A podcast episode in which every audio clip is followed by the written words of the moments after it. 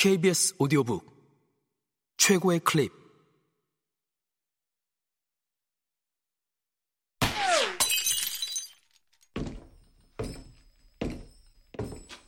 KBS 오디오북.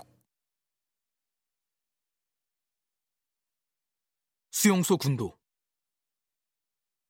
알렉산드르 솔제니친 지음. 제1장 체포 사람들은 도대체 이 신비로운 군도에 어떻게 오게 되는가? 매 시간 그곳으로 비행기가 날고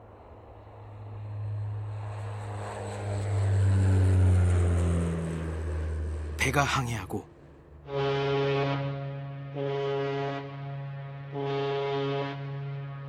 기차가 덜컹거리며 다니지만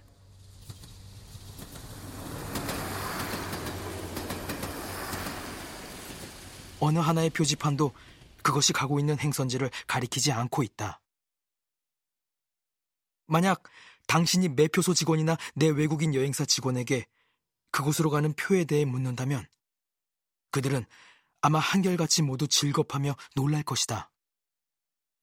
그들은 군도 자체는 말할 것도 없고 그 무수히 흩어져 있는 섬들 중 어느 하나의 섬에 대해서도 알지 못하며 또 거기에 관해서 들어본 적조차 없기 때문이다.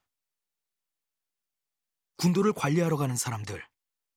그들은 내무부의 학교를 거쳐 그곳으로 가게 된다. 군도를 경비하러 가는 사람들. 그들은 군사위원회를 거쳐 징집되어 간다. 그리고 나나 여러 독자들처럼 목숨을 잃기 위해 강제로 끌려가야 하는 사람들. 그들은 반드시 하나의 관문, 즉, 체포라는 과정을 거쳐 그곳으로 가게 된다. 체포.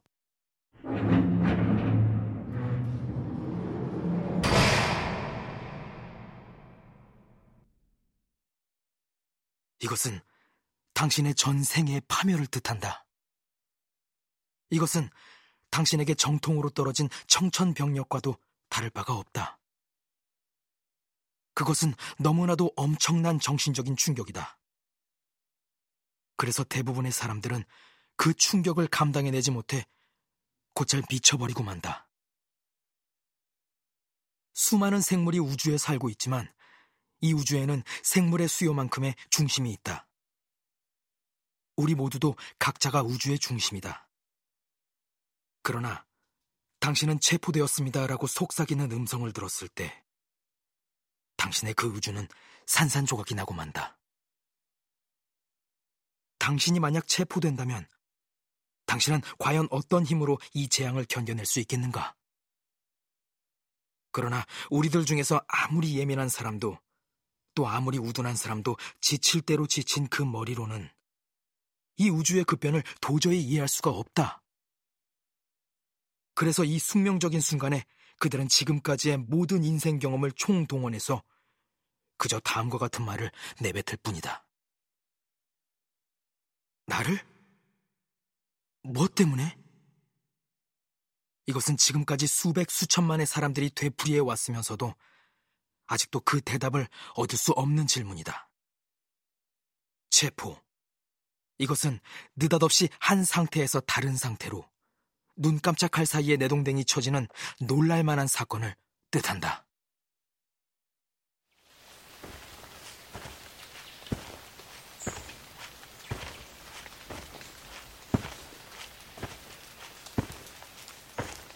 우리는 기나긴 인생의 오솔길을 따라 어떨 때는 행복하게 달리기도 하고 또 어떨 때는 불행하게 방황하면서 수많은 담옆을 지나왔다. 그 가운데에는 썩은 나무 울타리도 있고 지푸라기에 흙을 이겨서 만든 토담도 있고 벽돌담, 시멘트담, 그리고 철책담도 있었다. 그러나 그 담 뒤에 무엇이 있는지에 대해서 우리는 미처 생각해 볼 겨를이 없었다.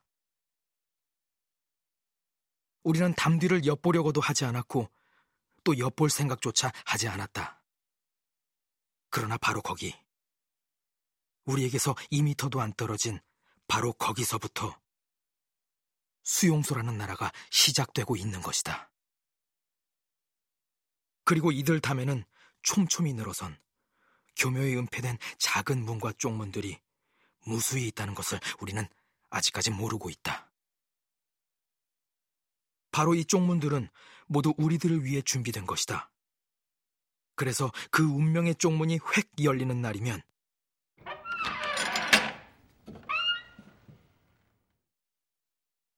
네 개의 희고 억센 손이 노동에는 익숙치 않지만 체포에는 재빠른 그 손들이 우리의 팔, 다리, 목덜미, 모자, 귀를 움켜잡고 집단처럼 우리를 안으로 끌고 들어간다.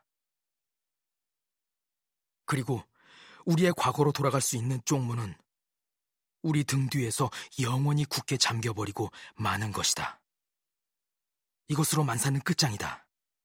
당신은 체포되고 만 것이다. 그렇지만 당신은 아무런 대꾸할 말을 찾지 못한다. 그저 양의 울음소리 같은 처량한 목소리를 낼 뿐이다. 나를? 무엇 때문에?